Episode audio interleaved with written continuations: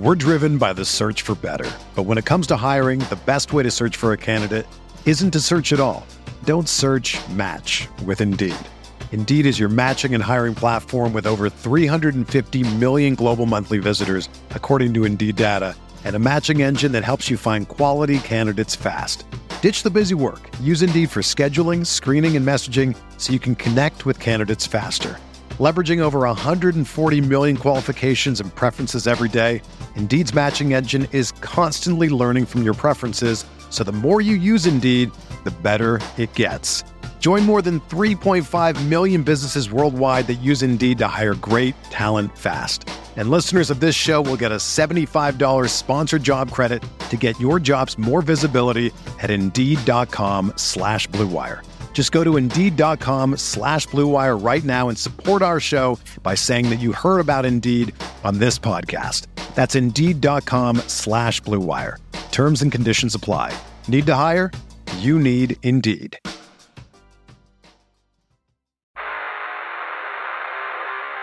You don't want it. You don't need it. But you're going to get it anyway. The Kevin Sheehan Show. Here's Kevin. Pinion to hold it. Trying to snap it.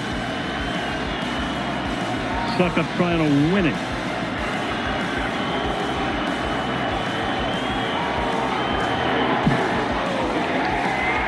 Got it.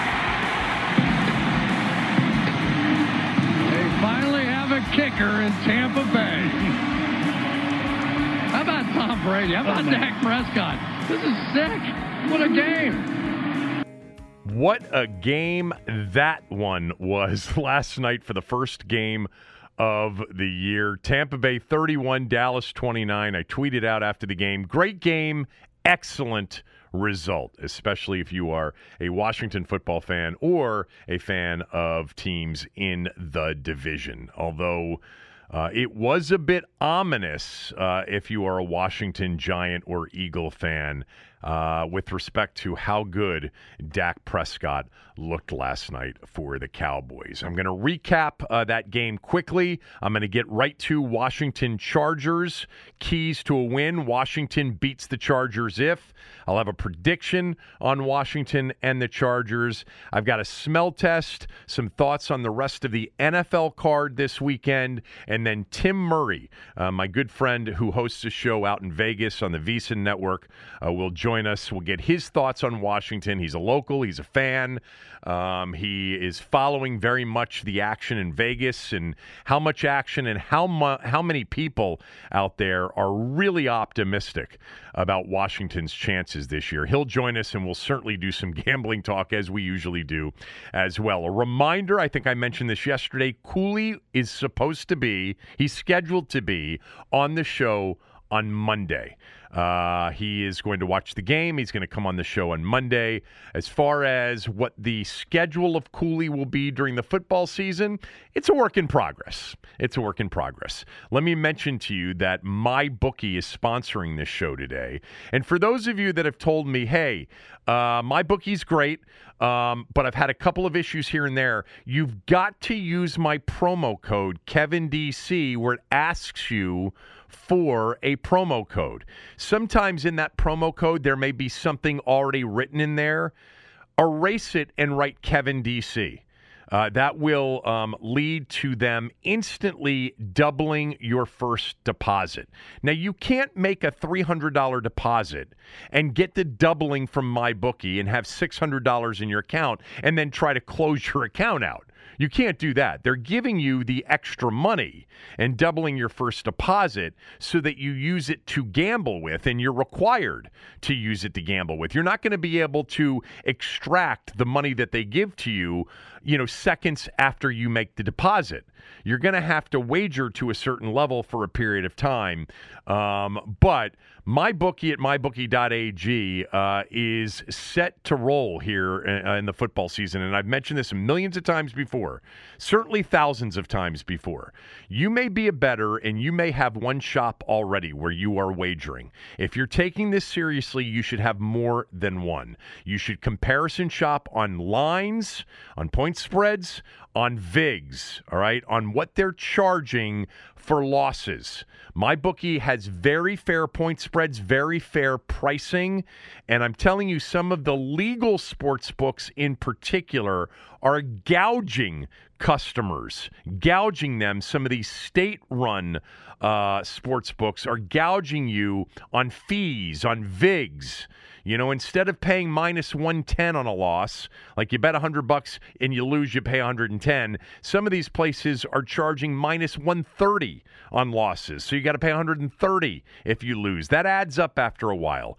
Go to mybookie at mybookie.ag. Use my promo code KevinDC. They will match your first deposit dollar for dollar and they've got everything you need for this upcoming football uh, weekend and everything for the football season. Bet anything, anytime, anywhere with MyBookie at MyBookie.ag. Use my promo code KevinDC.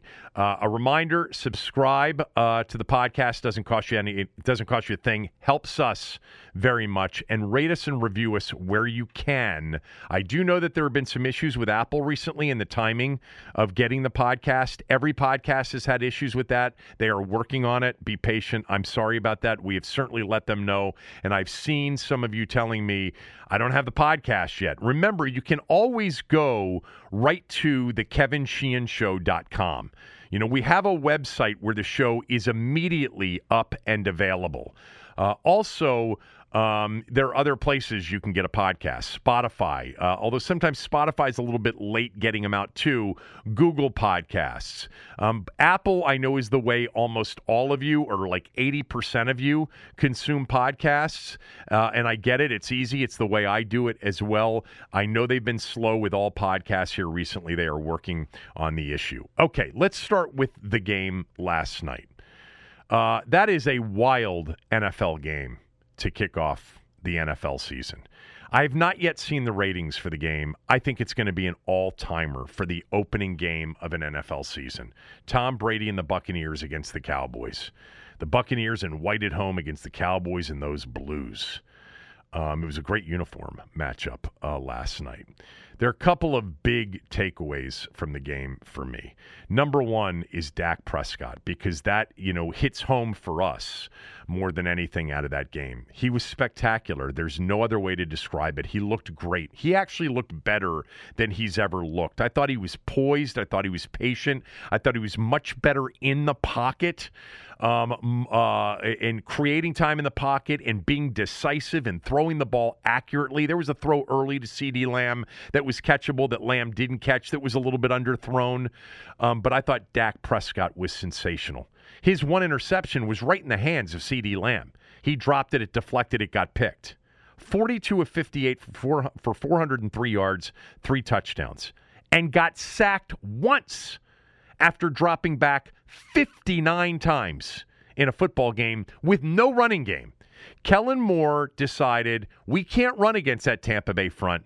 What a beast Vita Vea has turned into, huh? We can't run against them, even with our slim down Zeke Elliott. And by the way, everybody killing Zeke Elliott at, after that game, I actually thought he looked pretty good. And I thought he did an outstanding job as a pass blocker. I don't know. He looked different to me. You know, they've been talking about him slim down, faster, better shape. I thought he actually looked that way to my eyes. He did not have a big night carrying the ball. Obviously, they didn't give him the ball that much. They were not going to run the ball. They threw it 58 times and they ran it 18 times. Kellen Moore said, to hell with trying to run the football against this defense. Zeke Elliott was outstanding as a pass blocker, I thought, last night. Um, and I would imagine there are going to be some games where maybe uh, the feeling about Zeke Elliott this year is going to be different than it was last night. He was trending at one point last night, and it was all negative. Uh, my personal view was I thought and did see a guy that looked to be in better shape. He was just facing a world class defense. A world class defense, to be fair, that was getting injured during the game, especially in that secondary. Um, so that is. Um, that is a a, uh, a great defense that was a bit diminished last night. But you know, Dak Prescott dropped back 59 times and got sacked once.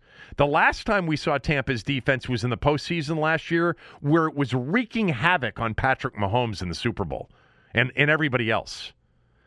Uh, Dak Prescott, though, number one takeaway from the game. Number two, I'm not subscribing to the theory that Dallas you know, has to win that game when you end up plus three in the turnover margin. It, I would say that nine times out of ten, I would subscribe to that description or that theory or that that feeling after a game um, or that recap, uh, but not last night. Dallas dropped passes. Dallas missed field goals. Dallas missed an extra point. Dallas dropped an interception. Um, it, it was Dallas undid themselves as much as Tampa did. It was a wild game that had everything in it. You know, Tampa threw it 50 times and only ran it 14 times. Um, I am not one of those that thinks that coming out of that game, Dallas is going to be overhyped. It's a game they should have won because they got four turnovers and they only gave up one. Keep in mind that one of the four turnovers was a Hail Mary at the end of the first half. So you're not going to do anything with that turnover uh, in terms of the four turnovers that Tampa had. So one of them was a Hail Mary. Um, and then, you know, the two fumbles were forced by really good defensive plays. Demarcus Lawrence punched the ball out from Ronald Jones, and the kid Damontae Kazee knocked the ball, separated ball from body on, on Chris Godwin as he was going into the end zone. I thought Dallas's defense still appears to have some issues, but they've got playmakers and they were playing a really good team. Uh, I thought it was a great game. if I were a Dallas fan, I'd be very encouraged. I would not be discouraged by not winning a game where you had a plus three turnover uh, margin. I would be encouraged by rolling up 451 yards, 30 first downs, and 29 points against a wrecking crew of a defense, although it was diminished. Um, and, you know, dropping passes, missing. Look, one of the field goals was 60 yards. The other one was short, and he missed a PAT. So really, you know, add um, four points onto the board that they should have had. They, they, that, would, that would have been 33 against Tampa. That's a pretty good night offensively. And defensively, you know, of the four turnovers, one was a Hail Mary, one was just a drop ball by Leonard Fournette. That was the giveaway. But the other two were forced. There were also some bad penalties. Uh, last takeaway on the game from last night. And I had a bunch of them, but these were the big ones. The last one was this. Uh, number one, uh, again, was Dak Prescott. Number two, I don't really subscribe to the theory that Dallas should have won the game, and somehow you should be discouraged if you're a Cowboy fan that they won the turnover margin plus three and still lost. I don't feel that way at all. I'd be very encouraged if I was a Dallas fan coming out of that game. Um, lastly, I did think it was offensive pass interference against Chris Godwin. I thought if you looked at that play, he put two hands on the defender and then extended that left arm on the push off on the back shoulder throw that got Tampa into field goal range at the end. I thought it was. But I'm not going to sit here and scream, you know, Rams Saints NFC championship, you know, missed call. That's not the way I feel about it. I think, you know, we'll see a lot of those this year, you know, not in key spots necessarily where we think it should have been DPI or OPI. Um, but I did think, like, I thought it was offensive pass interference. And Terry McAulay, the, uh, the guy on for NBC, said the same thing. I did want to mention real quickly that I had the smell test pick on the under. That did not hit, uh, obviously. So I'm 0 1 to start the smell test uh, this weekend. Um, I did play the Cowboys plus 10 right before kickoff. They went to nine and a half. I bought the half point, played them plus the 10. So it actually worked out perfectly that I was able to win that uh, to offset the loss uh, on the under, and the Cowboys still lost the game, which I was rooting for them to lose the game. Um, but there were just too many people on NBC, all the people that are on that broadcast, uh, they all picked Tampa Bay. And the line, I'm like, well, at some point, maybe I'm getting value with plus 10. Uh, all right, let's get to Sunday Washington and the Chargers. First game of the year. Here we are, first game of the year. Uh, one of the things I'm interested in really, what kind of crowd is there going to be at the game on Sunday? What kind of crowd will there be? I'm going to guess it's a really good crowd. It's supposed to be a beautiful day on Sunday, not hot on Sunday, not rainy on Sunday. Um, I said not hot. I just pulled up the updated forecast. Uh, up to on Sunday, uh, 89 degrees. So it's going to be a little bit warm. But um, first game of the year, as optimistic as the fan base or what's left of it has been in a long, long time, I don't know if that they'll sell the game out. Um, I think they're a long way from selling it out, or they were a week and a half ago. Uh, but they are expecting a big late push, and tickets are readily available at incredible prices. So um, I'm I'm expecting a, a decent sized crowd Sunday. I would say north of sixty thousand, and I don't think it's going to be a lot of Charger fans. I could be way wrong. It might be forty thousand and half Charger fans. I don't think so though not for the opener. You know, the Indianapolis home opener in 2018, Alex Smith's first game, Adrian Peterson's first game, they were 1 0 after beating the Cardinals, really was one of the more jarring.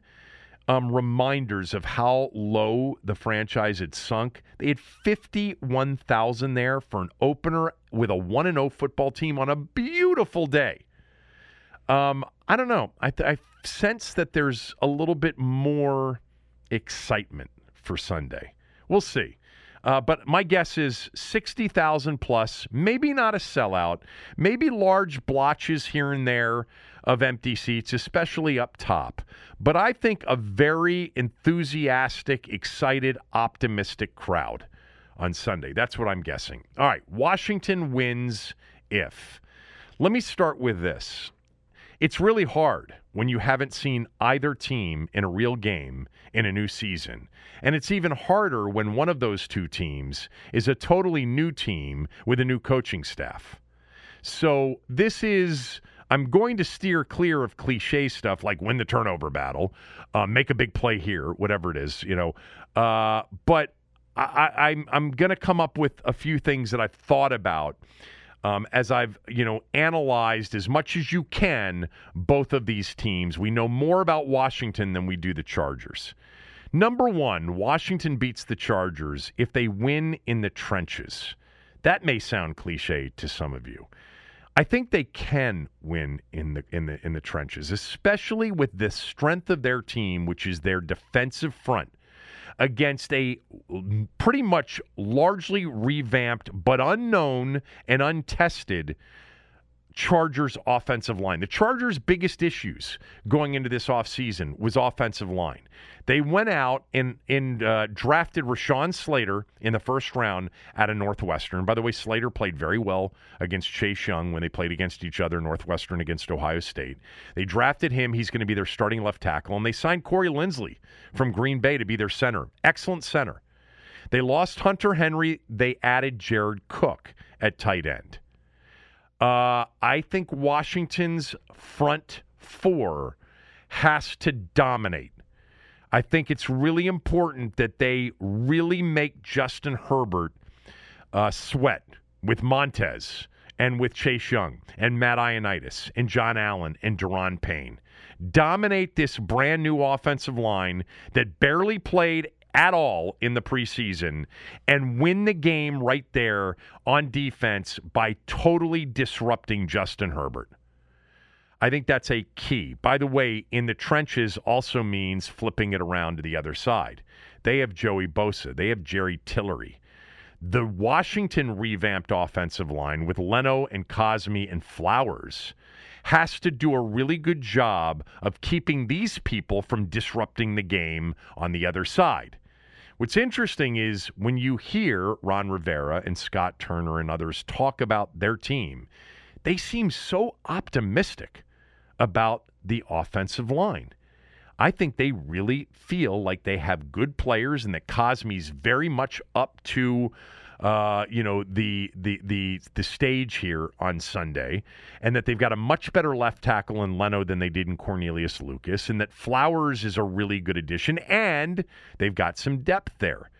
Um, keeping Bosa and Tillery and uh, you know Derwin James, if he's coming on a, uh, on a safety blitz, he's got a chance to be a comeback player of the year.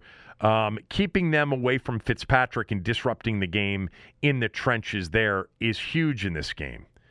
Really interesting matchups. Washington's strength against a totally revamped and unknown Chargers offensive line, in front of, by the way, a rookie of the year quarterback from last year. And then Washington's revamped offensive line that the coaching staff is super confident about against a very good defensive line in the Chargers D line as well. Washington beats the Chargers if they cover the tight end and the running backs. Now, Austin Ekeler was DNP yesterday for the second straight day. Don't know what'll happen today. If they're without Ekeler, that's big. Now, I do like Justin Jackson, their backup running back um, out of uh, Northwestern.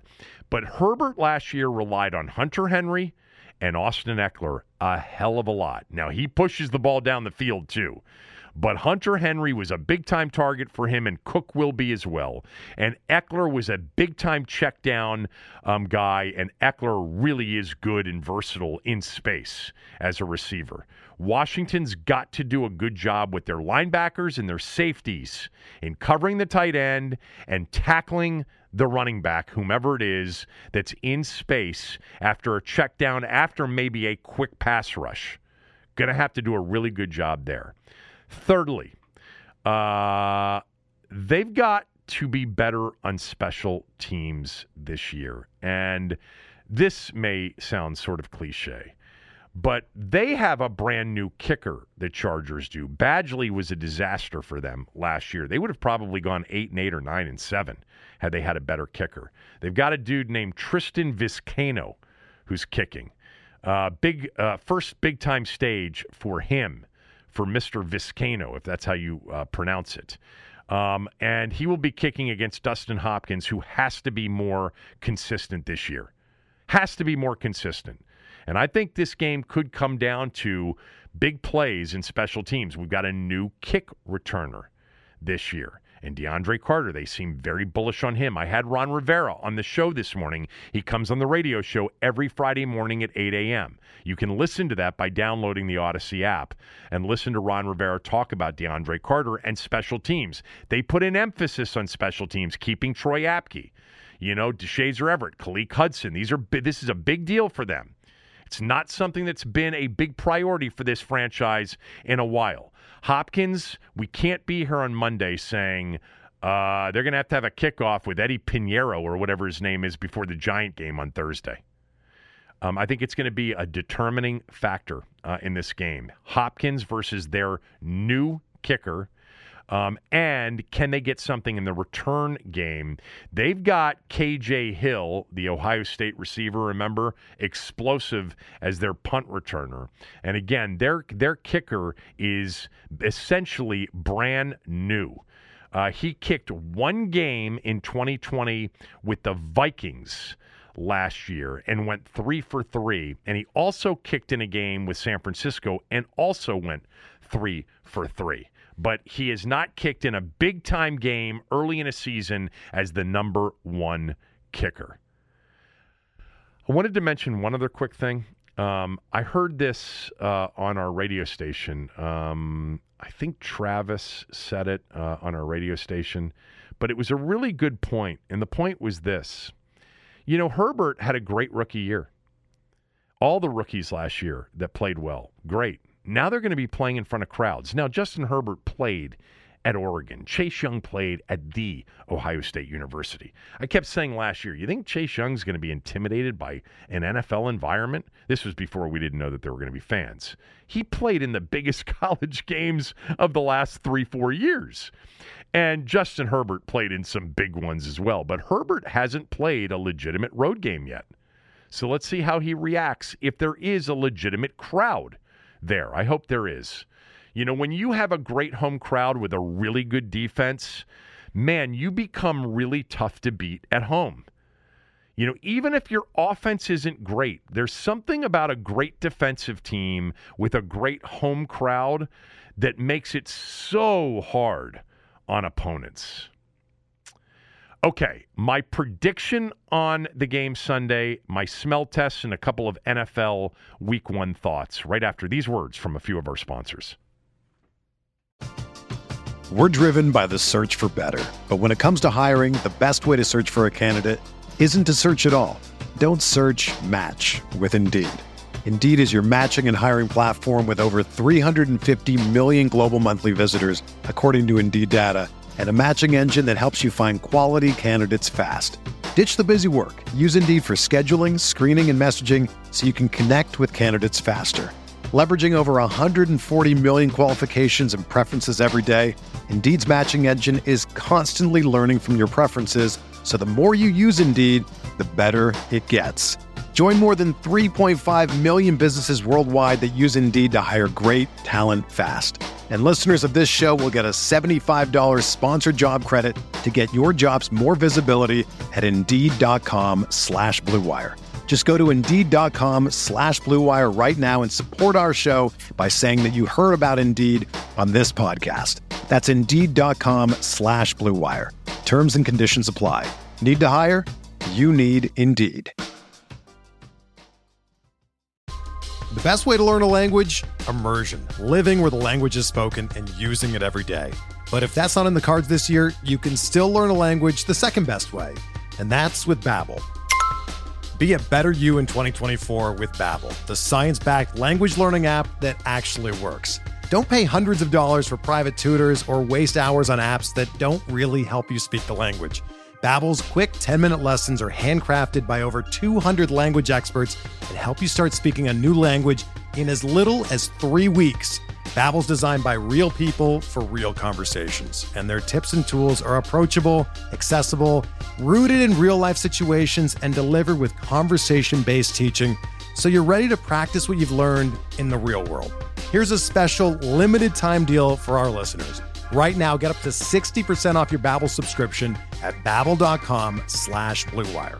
That's 60% off at babbel.com slash bluewire, spelled B-A-B-B-E-L dot com slash bluewire. Rules and restrictions apply. Kevin looks where the John Q. public is putting their cash and does the opposite. It's, time, for the, smell test. All right, the smell test did not get off to a good start last night. Uh, I had the under in the game uh, as an official smell test pick at 51 and a half. The game actually went off at 52. Doesn't matter. They scored 60 in the game. Uh, that's a loser. I'm 2 3 and 1 so far on the year. I've got three college plays, four pro plays. Uh, let's get to it. The uh, smell test, uh, for those that don't know, hopefully most of you do at this point, a contrarian handicapping philosophy. Uh, I've got uh, access and have for years to offshore lands of sportsbook operations to find out where not only sharp money is, but where the where the real public uh, money is. There's lots of sites that post, you know, consensus, you know, where the public money is, et cetera. Um, I'm getting it from actual places uh, during the course of the week up until uh, Friday, and then I get it on Saturday and Sunday as well. But beside that, here we go. Uh, tomorrow, Pitt at Tennessee. Pitt's laying three in Knoxville. Tennessee blew out Bowling Green. Pitt blew out UMass. But still, Pitt's laying points at an SEC venue. I don't know. It just reeked when I saw it. And then the information came in that the public's piling on Tennessee, and there's sharp money on Pitt. I think Pitt's well coached. Take Pitt laying the three. Um, the two games that immediately struck me uh, when I first looked at the college uh, layout on Monday or Tuesday, whenever it was. Iowa State, who was life and death with Northern Iowa last week, um, is home against Iowa, who blew out Indiana, a ranked team, thirty-four to six. Iowa State's laying four and a half. The world is on is on Iowa plus the four and a half. Uh, Iowa State, it's all about recent impressions. Iowa State looked terrible and barely beat a terrible opponent, and Iowa looked awesome beating a ranked opponent. I'll take Iowa State laying the four and a half. Washington is on the road tomorrow night in the big house against Michigan. Washington lost to FCS Montana last week, 13 to 7. That is a bad loss. Michigan blew out Western Michigan. They did lose a key player on offense, a wide receiver. Uh, Washington's getting seven now. That line opened at like six, so there is some sharp money on Michigan. There's also some sharp money on Washington. Public money overwhelmingly on Michigan. I'll take the Huskies plus the seven. Let's go to Sunday. I liked a lot of games Sunday. I settled on four. Buffalo is a chic pick to win the Super Bowl, or certainly to get there uh, this year in the AFC. And they're laying less than a touchdown against a team that most people think will take a major step back in the Pittsburgh Steelers. I like the Steelers' chances to be a really good team this year and to be a playoff team this year. That number at six and a half has just sat there all week, and the public keeps pounding Buffalo. And yet, the books won't move it up to seven. That's an indication that they think they uh, are okay taking all of this Buffalo action. I'll take the Steelers plus the six and a half, by the half point to get it to seven. I like the Eagles in general as a team this year. They're catching three at Atlanta, super sharp money on Philly, lots of public money on Atlanta. I'll take the Eagles plus three on the road Sunday uh, in the Georgia Dome against uh, the Falcons. Uh, then there are two. Uh, uh, there's an afternoon game, a 4, a 4 uh, p.m. slot window game, and then the night game on Sunday night. Uh, Detroit may be the most heavily bet against team of the weekend, college or pro.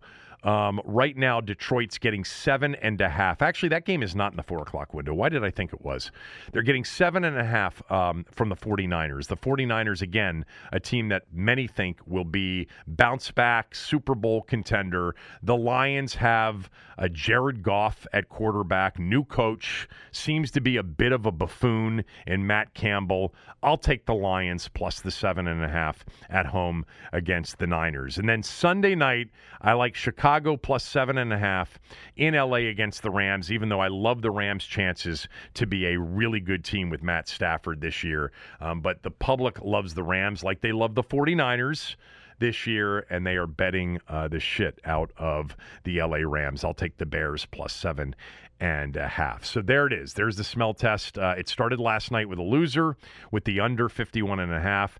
Pitt minus three, Iowa State minus four and a half. Washington, that would be the Huskies, Saturday night at Michigan plus seven. Sunday, the Steelers plus six and a half by the half point to get it to seven. Eagles plus three, Lions plus seven and a half, and the Bears plus the seven and a half. Uh, I'm going to get to my Washington Chargers prediction here in a moment, but I just wanted to look uh, with you at the NFL card for Sunday briefly because there's some really good matchups on Sunday. Really intriguing matchups. Obviously, we had the game last night. Chargers at Washington, two teams that a lot of people think will be in the postseason in 2021. Uh, last year's Offensive Rookie of the Year against last year's Defensive Rookie of the Year. Uh, the Bills, people are really high on the Bills Bills to see them open up at home against the Steelers. Uh, does Roethlisberger have anything left? Najee Harris, for me, is a definite offensive rookie of the year candidate before this season starts. We'll see. They've got weapons. If Ben improves and looks a little bit healthier and a little bit sharper, uh, I think the Steelers could be uh, much better than most people think.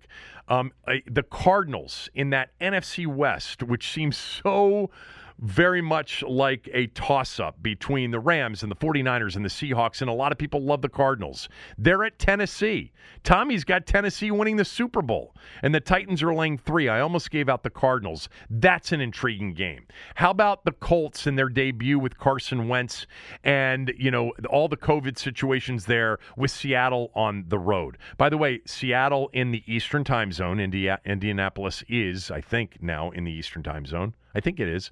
Uh, like the Chargers coming east for an early uh, game, uh, sometimes that's problematic for West Coast teams. Although, uh, although I think Seattle's handled it handled it pretty well over the years. You get the debut of like, you know, Zach Wilson in New York um, against a team that I'm high on, the Panthers. Then then you get into the four o'clock window. My God, Browns Chiefs, Packers Saints, Dolphins Pats. And the game that I'm looking forward to Broncos Giants. I picked Denver as a surprise playoff team. I think they're loaded, and I think the Giants are intriguing as well. Watching Saquon Barkley return uh, after missing all of last season. Uh, it's a split doubleheader CBS with Browns Chiefs, Fox with Packers and Saints. Um, it will be a hell of a Sunday afternoon late window uh, opportunity. And then to see the Mac Jones debut against the Dolphins. And again, I think the Broncos Giants game is going to be telling. I would not be surprised if both of those teams are much improved from a year ago. The Sunday night games Bears Rams, the Monday night game Ravens Raiders. And how about the injuries with the Ravens? Oh my God. They did sign Latavius Murray, Murray but they lost Gus Edwards and Marcus Peters on the same day to torn ACLs. That's after they lost J.K. Dobbins and Justice Hill. I can't remember an injury situation to one team, training camp, preseason games before the season kicked off, like what the Ravens have gone through over the last two weeks. It's amazing. Um, that's the Monday night game. All right, my prediction on Washington and the Chargers. Did you know that the last two Washington Chargers games in Landover at FedEx Field both ended in overtime. Both of those games went to overtime. Washington won in 2013, RG3 leading their team down the field on the opening drive of overtime, and Darrel Young pounding it in from the five yard line for a touchdown and a 30 to 24 win over Philip Rivers and the Chargers. Remember, Danny Woodhead scored, but that play was overturned at the end of regulation. They had to kick the field goal to force overtime. Washington won it 30 to 24 in overtime. And the game before that in Landover was 2005. And LaDainian Tomlinson in overtime, 41 yards into the end zone. And the Chargers won 23 to 17 in overtime. So, my prediction for Sunday. I have no idea what Washington's going to be as a team. I have no idea what the Chargers are going to be as a team this year. I think there's legitimate optimism for both legitimate reasons to be optimistic for both. Uh, I think it's going to be a very tight game. I think the Chargers certainly, if they win it, it's not going to surprise me. But I'm going to pick Washington in the opener, 23 to 20 in overtime. Dustin Hopkins, a 49 yard field goal at the end of regulation to force OT, and then a 53 yarder on their first possession, the second possession in total in overtime uh, to win it 23 to 20 over the Chargers. There you go. More Washington football talk uh, with Tim Murray and more gambling talk with Tim Murray right after these words from a few of our sponsors.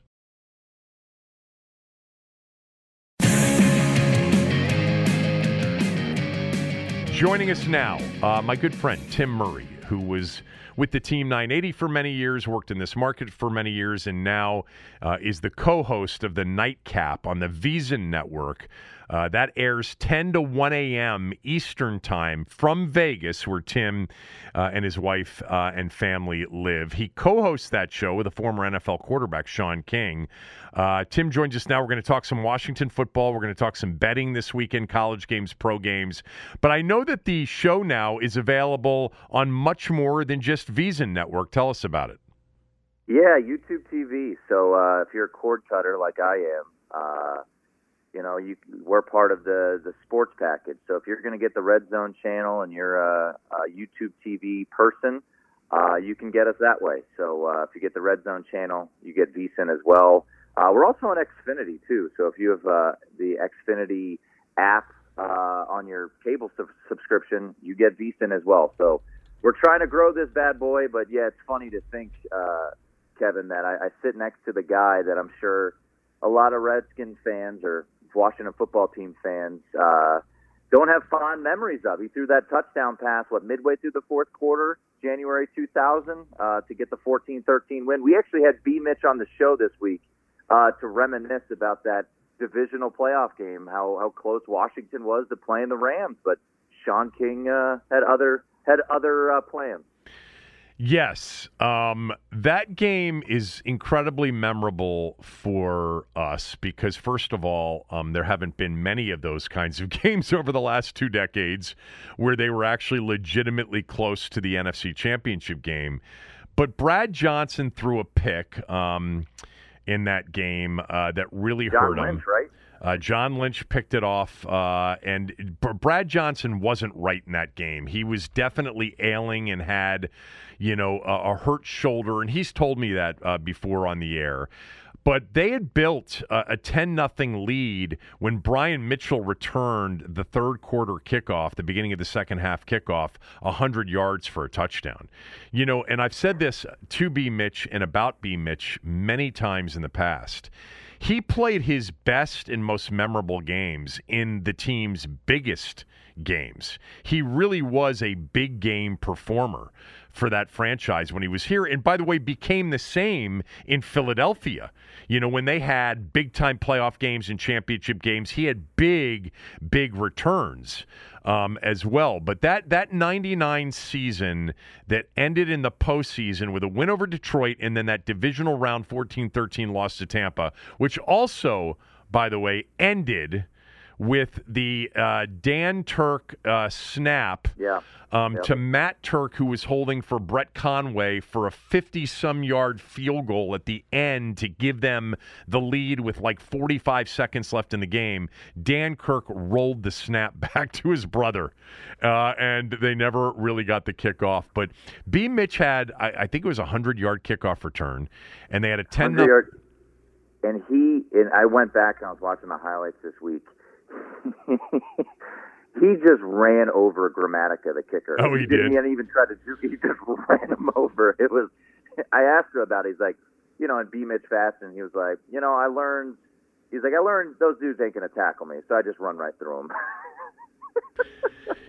Yeah, he was. he- B. Mitch had so many good postseason games. Uh, I mean, really memorable postseason games.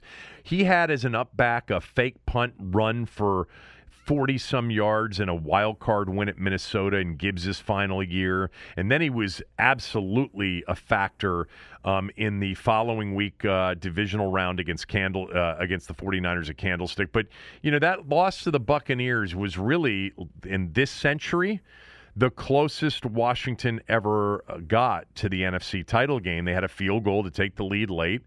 And yeah, Shaun King threw a touchdown pass to to, to lead a, a 13 nothing deficit, fourth quarter comeback. They won 14 13. And then recall that they went on to play uh, the greatest show on turf and held them to 11 points. 11 to 6 was the final score of that NFC championship game. and there was a uh, a critical call that Shaun remembers. Uh, I forget the name of the wide receiver, but it's, uh, it's a- Um, oh, a historical play. Um, I'm gonna look it up now, but yeah, he he threw a he threw a pass. It was the it was the white wide receiver. Um, Yeah. damn, what was his name? Yeah, very They, they, they changed the, they changed the rule because of the, the, the of the pass that that he uh, on the ground, you know, fumbled a little bit, and they they overturned the call, and uh, that's how the Rams won. It was, I mean, they were driving. The Bucks were driving in that game, and uh, and uh, it was. Uh, I'm looking a- it up right now. It might have been Bert. Eman- Bert Emanuel. Yeah, yeah.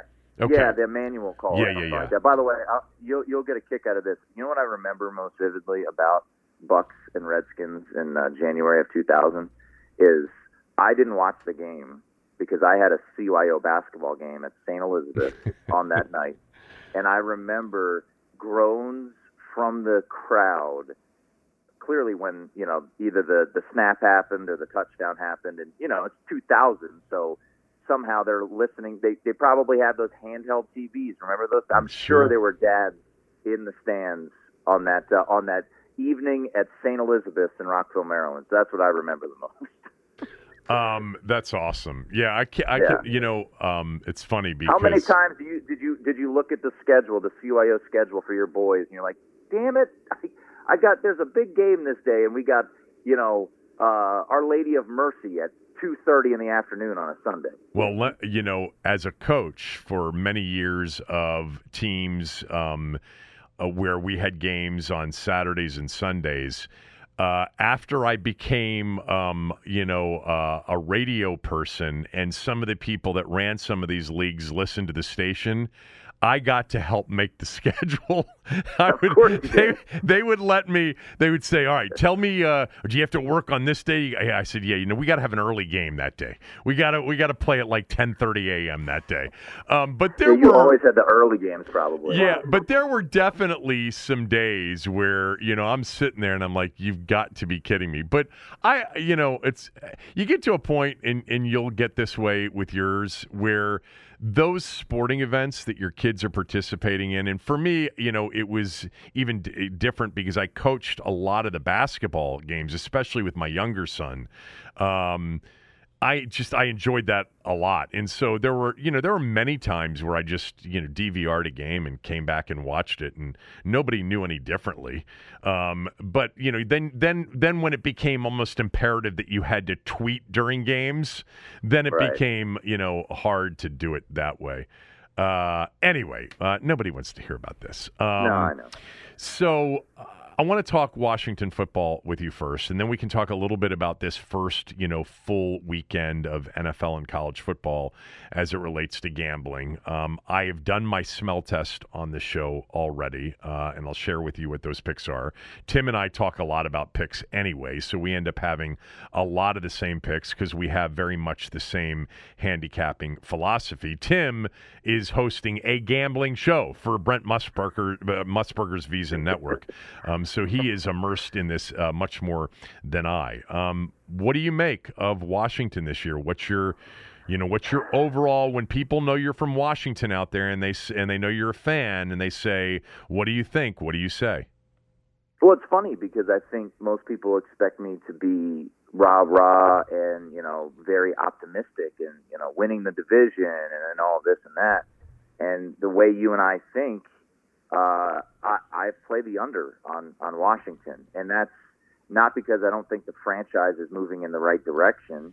Um, I just think it is, you know, and it, it echoes a lot of the sentiments that you've had, right? I mean, you look at the Tampa game, and everyone, you know, that that led to a lot of buzz. Well, they got torched defensively, and if who, by the way, Chris Godwin uh, apparently drops are still an issue. Um, if he doesn't drop a couple of those passes, it's even worse. And I just look at the schedule, and you know, the murderer's row of quarterbacks that they've got to face this year, as opposed to last year, is is pretty pretty big, right? I mean, starts this weekend against Justin Herbert, which I don't I don't really have a real great feel. I kind of think Washington wins this weekend. Uh, then you've got Josh Allen down the road, Matt Ryan. I I believe in Jameis Winston. They got Jameis Winston. I mean, there's a stretch, right? Allen, Ryan, Winston, Mahomes, Rodgers. I mean, that is a brutal stretch. Then it's Teddy Bridgewater, but the Broncos have a crazy amount of talent on th- uh, on Octo- uh, Halloween, and then you get Tom Brady. I mean that that stretch is is brutal. Monday Night Football against Russell Wilson. Dak Prescott looked certainly looked the part last night. So I just think the schedule's really hard, and I know something that Eric Eager that you've had on the show from Pro Football Focus Right. mentioned is, you know, this is a team that had a five and a half, you know, win total in Vegas last year, and now they've bumped it up three wins. That's a pretty big jump. So I just look at that, and then you know something uh, JP tweeted out yesterday that made me even like my positioning even more. Like 95% of the bets at Caesars uh, Sportsbook are on the over on Washington. Um, I heard John Murray from the Westgate Superbook here in Vegas on a podcast talk about there are more bets on Washington to win the NFC East than any other team in any other division. And it's just there's this aura of Washington football this year, and I'm excited as a Washingtonian, but I'm also skeptical because I don't know if they're there just yet. I think they're in the right path, but I- think eight and a half wins is was kind of lofty expectations. Everyone's pounding the over, and you just take a look at the schedule. I mean, the crossover games are not nice. You know, your 17th game is uh, is the Bills on the road. Awesome, that's great. You know, a team that could very well win the Super Bowl. Uh, you win the division last year, so you got to go to Lambeau. You get to host Russell Wilson on Monday Night Football.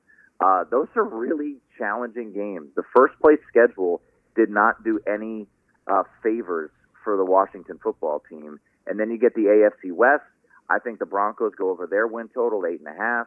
Uh, the Chargers are, are on the up and up. I think the Raiders don't suck. I think that's going to be a tricky game here in Las Vegas in, in early December. So I just think the schedule's challenging.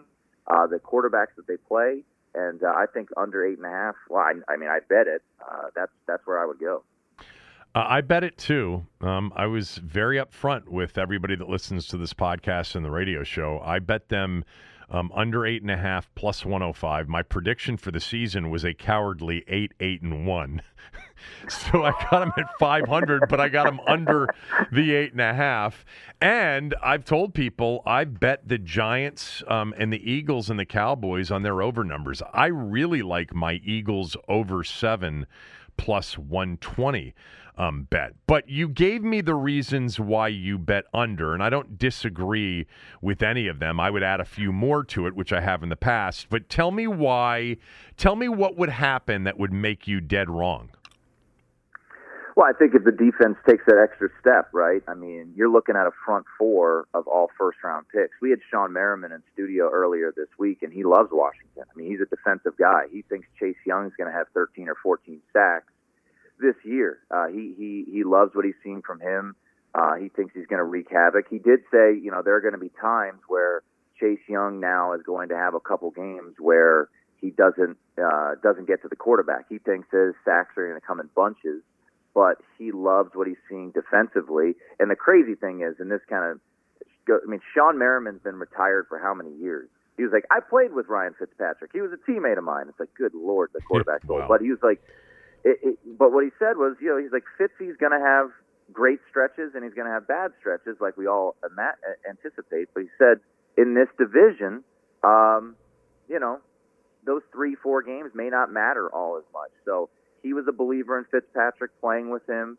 Uh, he loves the defense. He loves that front. And he's like, look, you know, Chase Young, like I did, you know, paraphrasing for Shawne Merriman, he's like, he's going to get double teamed this year. He's going to get chipped. He's going to, he's going to be the reason uh, you know teams are going to come after him. But Washington has enough talent elsewhere to make other teams pay for that. So as it open up for Montez Sweat, and he was talking about you know Sweat there. So I think that's how I'd be dead wrong. Um, you know William Jackson, does he continue? Is he a, a baller at corner? Uh, is he locked down there? So. Um, I think there's a plenty of chances. Um, you know, I bet Jamin Davis to win Rookie of the Year uh, Defensive Rookie of the Year, which would be kind of interesting considering that'd be back-to-back Defensive Rookie of the Years in Washington. Uh, I uh, don't really love my position where I'm at right now, no. uh, just based off of how the preseason went. But that said, I think if if you're asking me how I'd be wrong, is Jamin Davis turns out to be the linebacker that Ron Rivera and Jack Del Rio handpicked, right? I mean, he was a riser in the draft process. Going 19 was uh, a little higher than most people anticipated. So to have a former linebacker in the NFL pick Jamin Davis, a guy who's, you know, coached Luke Kuechly and Thomas Davis, Jamin Davis being a stud, I think would would make me dead wrong. I think Ryan Fitzpatrick continuing to grow off of uh, some of his better seasons in recent memories uh, could make me dead wrong. Uh, Antonio Gibson uh, becomes a you know borderline elite running back, uh, and then the division just sucking. I mean, I think that's very possible that this division is not good. Uh, I'm kind of with you. I think the Eagles are going to be better than most people expect. Uh, I don't know totally what to think of the Giants. That defense last night for the Cowboys looked like same old, same old. Micah Parsons didn't know what the hell he was doing out there. Um, so I, I think that's how I could be absolutely dead wrong with this prediction. Yeah, I thought Micah Parsons had um, a a an up and down night. There were times where he looked like a rookie playing in the NFL for the first time, and then there were other times where he clearly flashed, and you could see the athleticism. Uh, if if I told you that an NFC East team is going to win more than eleven games, a would you be shocked, and b who would it be? I don't want to be prisoner of the moment, but I think it would be Dallas. Uh, maybe they figure things out defensively. Um, you know, they don't have that first place schedule. So, I mean, granted, uh, for Dallas, right, their crossover is New England on the road. So it's not like they get a pass uh, in that regard. The Eagles get the Jets. Everyone else gets a pretty tar- uh, hard opponent there. Um, but they get, I believe, Arizona, if I remember correct, uh, NFC West. Um, but I think with that offense, I mean, my God, I mean, they have so many freaking weapons all over the place, and it, I think the ceiling on them is, in my opinion, the highest of anyone in the in the division because maybe Dan Quinn can start figuring things out. Maybe Micah Parsons uh, is a you know can become what we all kind of expect him to become. So that's yeah. If if you told me a team went 12 and five or 11 and six out of that division, I would think it would be Dallas just because of the firepower that we saw offensively, and you know maybe they could get some turnovers like they did last night. You know, Diggs with the pick off of uh, Leonard Fournette's bobble. Um, so that that would be my. I think the the ceiling is the highest uh, of Dallas of any team in the division. You know, I'm sitting here thinking about ceiling, and I know I've weighed in on this before, um, and I think that I did a best case, worst case uh, segment with calls on the radio, and I think maybe Tommy and I did it um, as well. And I think I said, you know, best case is actually like 11 and 6, maybe, or 12 and 5, like if they put everything together. I'm not so sure Dallas's best case is that much better than Washington's. I just think that the chances of them um, achieving their best case, like I, I think there are fewer well, they have the quarterback. I mean, that's the bottom line. Right. Washington, yeah, Washington could get great quarterback play from Fitzpatrick, like he's played the last couple of years, and it would be a significant upgrade. And then you combine that with everything else they have, and they'd have a pretty pretty good upside if Fitzpatrick plays well. But Prescott really is and is developing into a star quarterback. He really was sensational last night, and I know it's one game. I already talked about it earlier in the show. I understand it's one game, but if Dallas's offense is what we saw last night, especially against that defense, no matter how banged up it was, you know, before and during the game last night, um, I I think my pick to to for them to win the division is going to hold up. Uh, is that your pick in the NFC East? Uh, I, I thought about. So I said this. Uh, I think I said it earlier this morning, but I said if there were no odds, I would pick Dallas but the way we think, right? Yeah. I looked at the Giants at plus 450, and I'm like, well, I'd just rather play that. Um, I actually didn't make a bet on this division, but uh, I, I would agree. And, and and here's a couple thoughts just on on what we saw last night, right? Um, Zack Martin was out, right? Zeke Elliott said yeah. that's the best player on their team, and he didn't play. And Dak Prescott had 58 dropbacks, or 59, and he was sacked once by a defensive line that tortured Patrick Mahomes. Um, so that's pretty encouraging. Michael Gallup was hurt, and they still threw for over 400 yards. Uh, Zeke Elliott didn't do anything on the run game. I actually thought Zeke looked at times okay. Uh, I thought he had some burst in his cuts. I did uh, too, uh, which, is, which is impressive. People uh, ripped you know, it's him. Funny.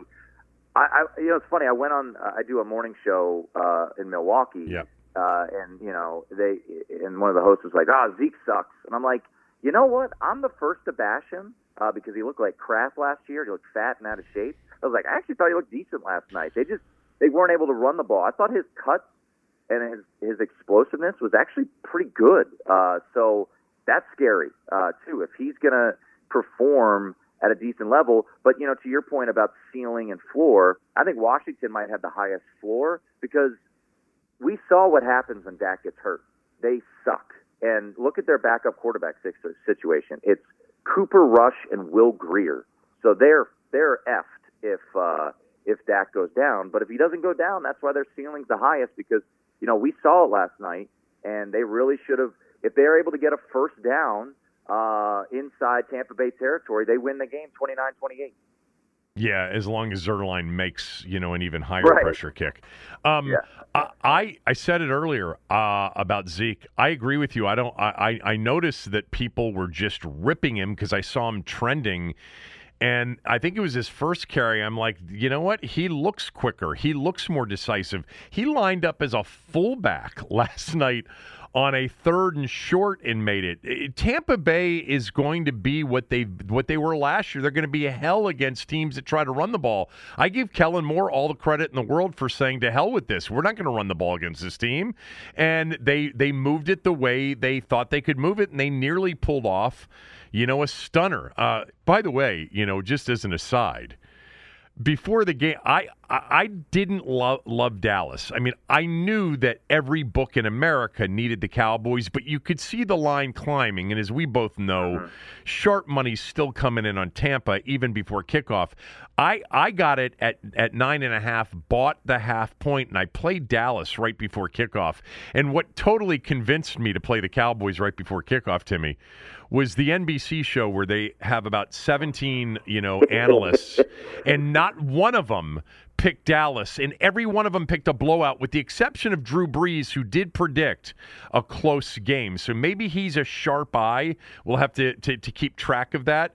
But I, I, you know, right before kickoff, I played Dallas plus ten. I'm like every at at some point there is you know, you take the contrarian and then you say, I'm also getting some value here. I mean, no one else has it plus 10. That's the best any but number anybody's going to get.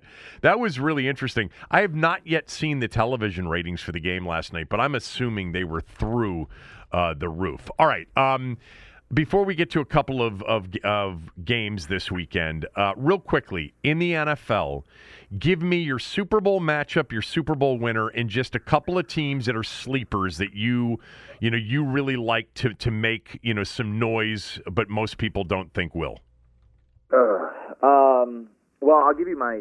I don't know if they're a sleeper. Uh, I think I think Denver uh, I played there over eight and a half. I love their yeah. I love their schedule. They got so much freaking talent. I mean, it's just they, they, if if you just have competent quarterback play, uh, I think they could do some things. Uh, you know, Patrick Surtain's going to be a a stud.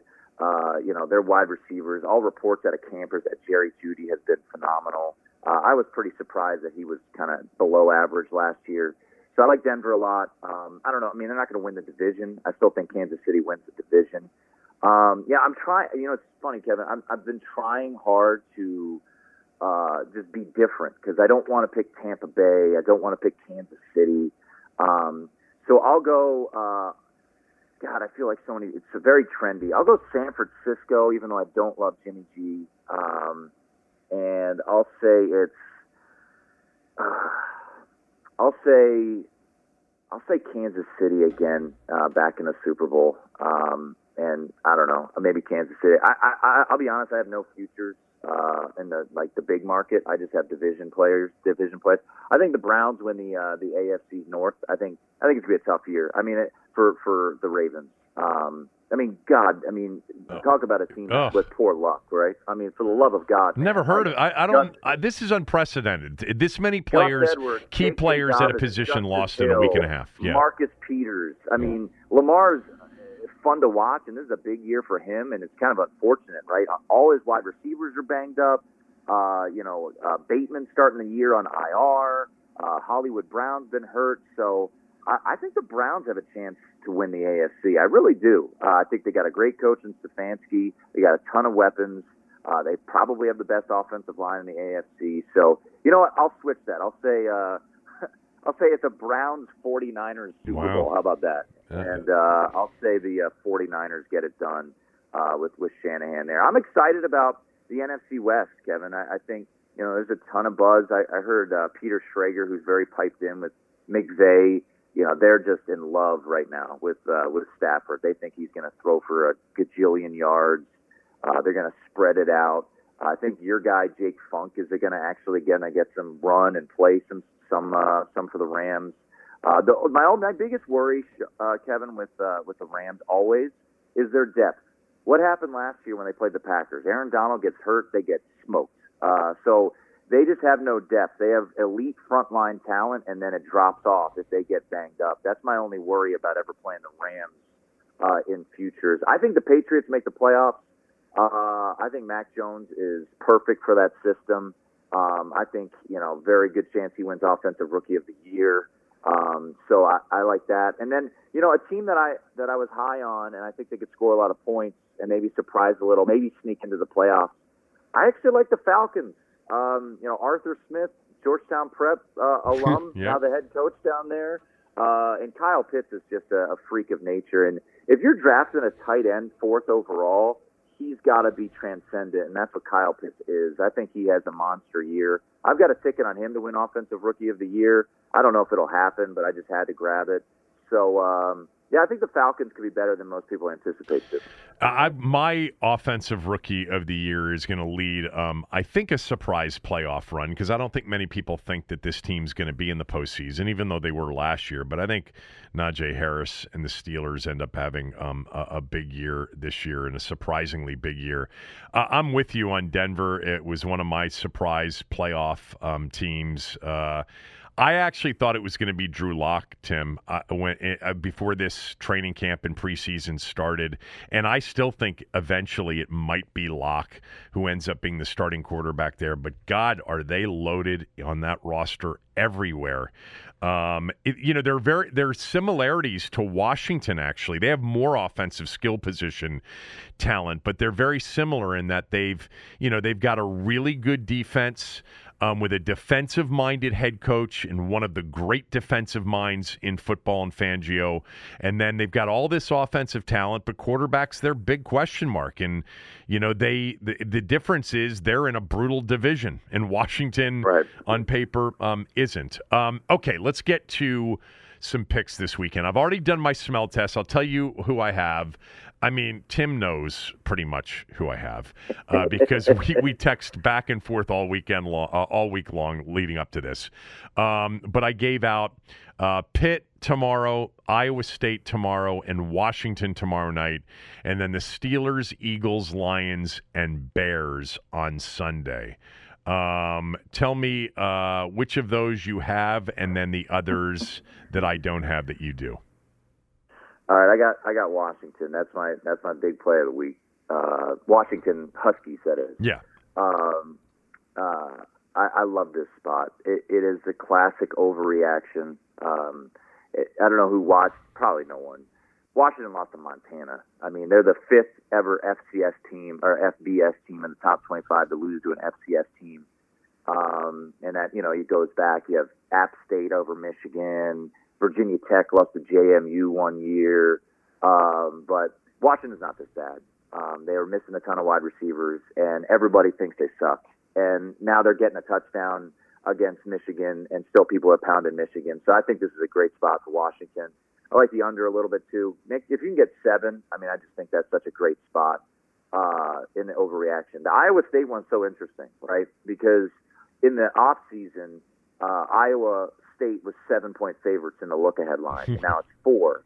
So it's it's an overreaction to one game where Iowa State looked mediocre against Northern Iowa and Iowa looked phenomenal against Indiana against Michael Penix, who is absolutely banged up. Uh, didn't look the part. There were rumors that he wouldn't be playing. He ultimately did play. Um, but, you know, laying points in this series is not enjoyable. Uh, Iowa State hasn't beaten Iowa by more than three points uh, since 2005. So you got that going against you. But I, li- I like Iowa State. I'm with you on this spot. Uh, I do like Iowa State. Um, I like Wyoming against Northern Illinois. Yeah, I Northern do too Illinois a little bit. beat- Yeah. Northern Illinois just beat Georgia Tech, and uh, Wyoming uh, struggled against uh, someone from the FCS.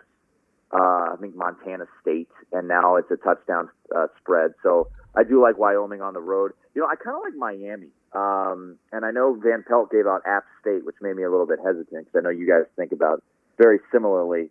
Uh, but I like Miami a little bit. I think that is uh, they coming off their ass whooping. And I'll give you one that I'm a little worried about but I just think it's another overreaction spot. It's Arkansas.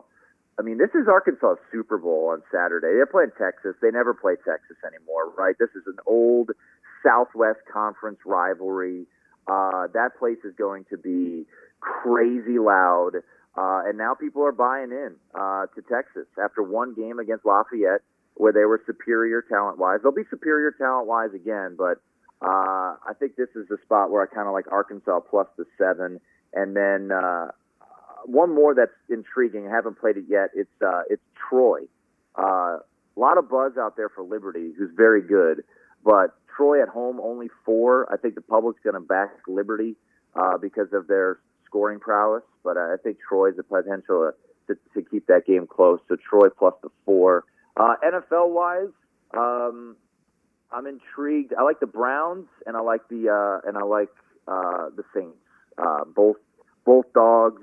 I know the Browns are a very popular sharp play. That's gonna be sharp for square situation all over it. Numbers coming the other way, so I like the Browns uh, plus five and a half now. If you could have got six, that'd have been great. And then uh, I'm just intrigued by this by this Saints Green Bay game. I you know, Kev, something that hasn't been talked about nearly enough. Green Bay's line bad. No Bakhtiari uh, at left tackle, so they moved Jenkins out to left tackle. He's an interior guy. They got two rookies starting inside that line. I think Cam Jordan and Marcus Davenport could have uh, could have a, a pretty good opportunity to wreak some havoc. And uh, I think Jameis is better than most people think. Uh, I think uh, I think New Orleans has a real chance to win on uh, on Sunday in Jacksonville. I just had a vision about that game as you were talking about it. You know that I've I've liked the Saints. I didn't give out the Saints um, in part because there's some real sharp money on the Packers, so they're not uh, going to be a smell test pick. But we've seen Aaron Rodgers against you know, really effective pass rush, uh, you know, teams have really rough games, you know, in the past. And the Saints have, I think their frontline starters are as good as any in the NFL or certainly in the NFC. I'm a Winston believer, and I think that he's got comeback player of the year written all over him, especially with that head, with that head coach and that offensive mind. Um, I just I, st- I, st- I got off of it when I was told that there was some super sharp money early in the week on Green Bay that I think lifted it to three and a half, which I think is where it is now. You know, it, it's it's odd, but if Green Bay were laying two and a half, I would be all over the Saints. but oh, yeah. Oh, but no. at three and a half, it, it concerns me a little bit. But um, I, every game you mentioned, the, the Arkansas thing, uh, I'm not so sure about, but I get it. I know how big it is for those people. Um, and Arkansas is one of those interesting places. And the only reason I know this is because Believe it or not, there was a time in which I either flew into Little Rock or flew into Fayetteville and then would drive to Bentonville, Arkansas, where Walmart was a client of mine. Um, it's not what I would call a place that uh, you'd want to be living in right now. It's probably a better place to be from, um, but it wasn't terrible. And, you know, there is massive sort of affluence there with all the Walmart executives. But I remember um, being there on an Arkansas football weekend once, and I didn't stay for the game, but I was there on the Friday uh, before, and they love Arkansas um, sports fans, university, you know, Hogs, Razorback fans are so into both football and basketball. Like they're one of the SEC schools that really loves both almost equally. Um, and I know I can imagine how important this game is for people in that in that area of the world to, to have Texas in their stadium this week.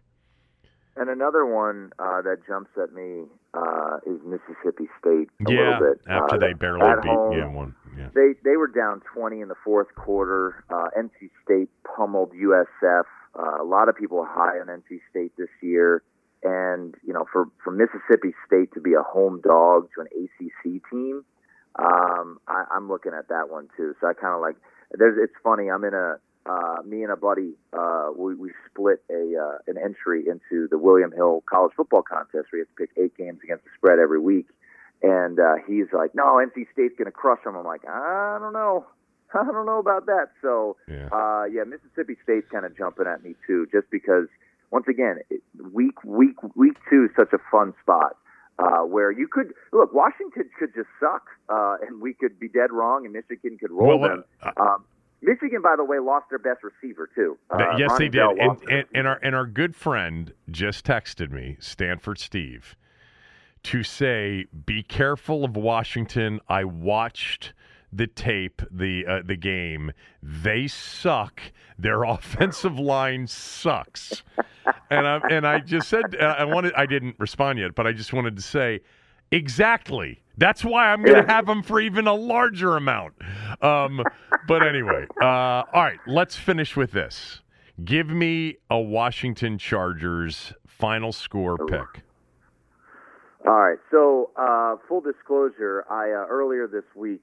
Now, I got uh, I got I like playing teasers in in the NFL, Oh, low totals, getting through. Whoa, whoa, whoa! Uh, yeah, go ahead. not not parlays. relax. Uh, but uh, so I had uh, I had Tampa at one and a half, thankfully, because I got it last week, so I was alive. But you know, Washington's one of the lowest totals on the board, and earlier they were a one and a half point dog, so I have them at seven and a half because I just see this being a close game. Uh, you know, look at the total; uh, it's at forty four and a half. Um, so I think I think you're looking at. I think Washington wins. I, I know I'd said I think they have an under 500 record this year, but I think this weekend's one where they can get it done. Austin Ekeler being out is such a big blow for the Chargers. Uh, I'll say 23-20 Washington is uh, is where I'll go this weekend. Uh, he did not hear it, people. He did not hear my Seriously? final score that- was that your prediction, prediction? of Washington 23 to 20 in overtime over the Chargers. Yes, that was exactly my prediction. Uh, average minds think alike. Like, Oh my God. all right, man, be good. Uh, everybody, tune in to Tim's show. Uh, tune into the YouTube show. Him and Shaun King together with Aaron producing. Uh, Tim's one of the sharpest and one of the best at doing this. Uh, it's always good to catch up. Wouldn't go that far. uh, yeah, I think I would. Um, I just wish you were still in this market on the radio show, uh, station that I'm on, because you should be. Uh, but that's another story for another day. Um, hope you're well. Hope the uh, the family's well, and we'll talk soon. All right, Kev. See you. Tim Murray, uh, VSiN Live, uh, the nightcap show, 10 to 1 Eastern on the VSiN Network. Tim is really good. Tim's a great guy. I am so happy for the success that he is having uh, out in Las Vegas. Monday's show, Chris Cooley will be on it. He has promised to watch the game and come on the podcast on Monday. And then we can talk a little bit more about what his role might be during the football season and what it might not be. I'll be on the team 980, 6 to 9 a.m. on Monday morning, and then we'll do this podcast and have it out to you as quickly as possible. We are aware of the issues that some of you have had with Apple Podcasts in particular. They've been slow getting the shows out. We have let them know it is out of our hands to a certain extent. A lot of other podcasts have had the same issue uh, with Apple. Um, sorry about that. Uh, ask your patience. Um, they are apparently working on it. Enjoy the football this weekend and certainly um, remember and honor those that died very tragically uh, 20 years ago uh, tomorrow. Back on Monday.